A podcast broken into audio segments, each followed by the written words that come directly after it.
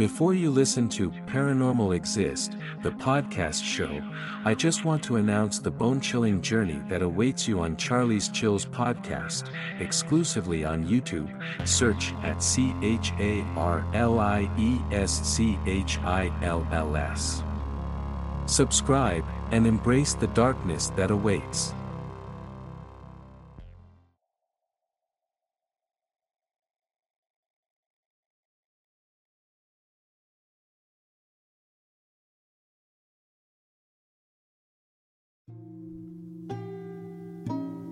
Paranormal experience from Japan. I went on vacation in Japan to visit my grandmother, who lives in an old-fashioned Japanese house. It was quite beautiful.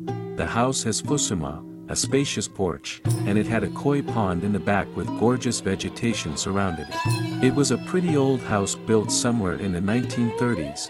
My grandmother always told me stories of her childhood and how she often saw geisha strolling around near it. Before you enter the house, you have to remove your shoes, so you never really hear loud footsteps on the wooden floor. My favorite place is the garden where the pond was. Just three of days after my family's arrival, I noticed something odd one day. I was in the garden, just enjoying the twilight and completely focused on the tranquility of it. Suddenly, I started to hear some sort of singing. The melody of it was so captivating, I looked around for the source and on the other side of the pond was the most charming geisha I'd seen. Her vestment was so elegant. She was wearing a traditional peach-colored silk kimono with lovely design. She had traditional geisha makeup that covered her delicate face, a beautiful umbrella with floral pattern at the top, and her hair was in a neat bun with floral ornaments in it. I shocked, and I called out to her, but she wasn't seeming like noticed me at all, she left me confused. I ran inside to ask if anyone had heard the song, but they just heard me calling out to someone. Something shaked me off, though I could tell from my grandmother's face that she knew something. Of course on arrival my grandmother offered me a room that never been used, but I didn't mind at all. It was quite large though kind of dirty, once it was cleaned up, I was able to sleep in it, but in night while I am sleeping in that room, I felt depressing, in mornings I was fine, but still wondered about the experience, somewhere around 4 p.m. the aroma of jasmine filled the air, but I was the only one who smelled it. My grandmother was acting strange, always nervous and anxious. Again, at the same time the geisha showed up singing her song and again nobody heard it. Going to bed that night was awful because that same dreary feeling surrounded in that room. This went on for almost a week. I asked grandmother about previous owners of the house. She told me that the house once belonged to a man who was very fond of pretty geisha.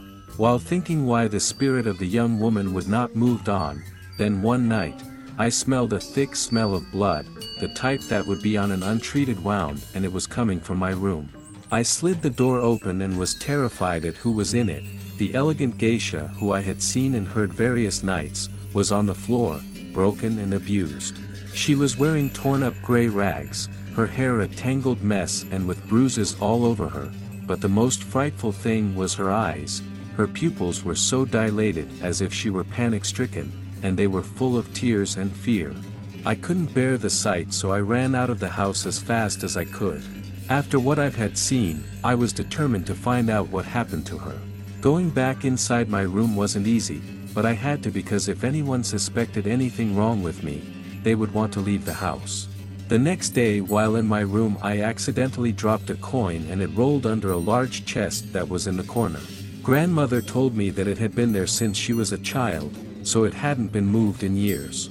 Even though nothing was in there, it was still pretty heavy to move, when I pushed it just a bit, I noticed that one wooden board was out of place. When I finally got the old chest off it, I picked up the board and there was something below in it, wrapped around a piece of white cloth was what looked to be an antique jewelry box. I opened it and found old photos of men and women, one of the hair ornaments worn by the geisha, and what I think was a journal.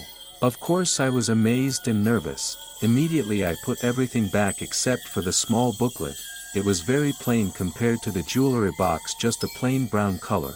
Even if I'm not all that fluent with the Japanese language I could understand somewhat of what was written in the booklet.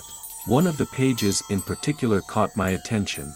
That geisha says, it is because of my young charm and gift of my voice, I have gotten the attention of one quite a successful businessman called Murakami Katsuro, by the way he is expressing interest on me, I can tell that he might be my danna one day, that is what I am dreading.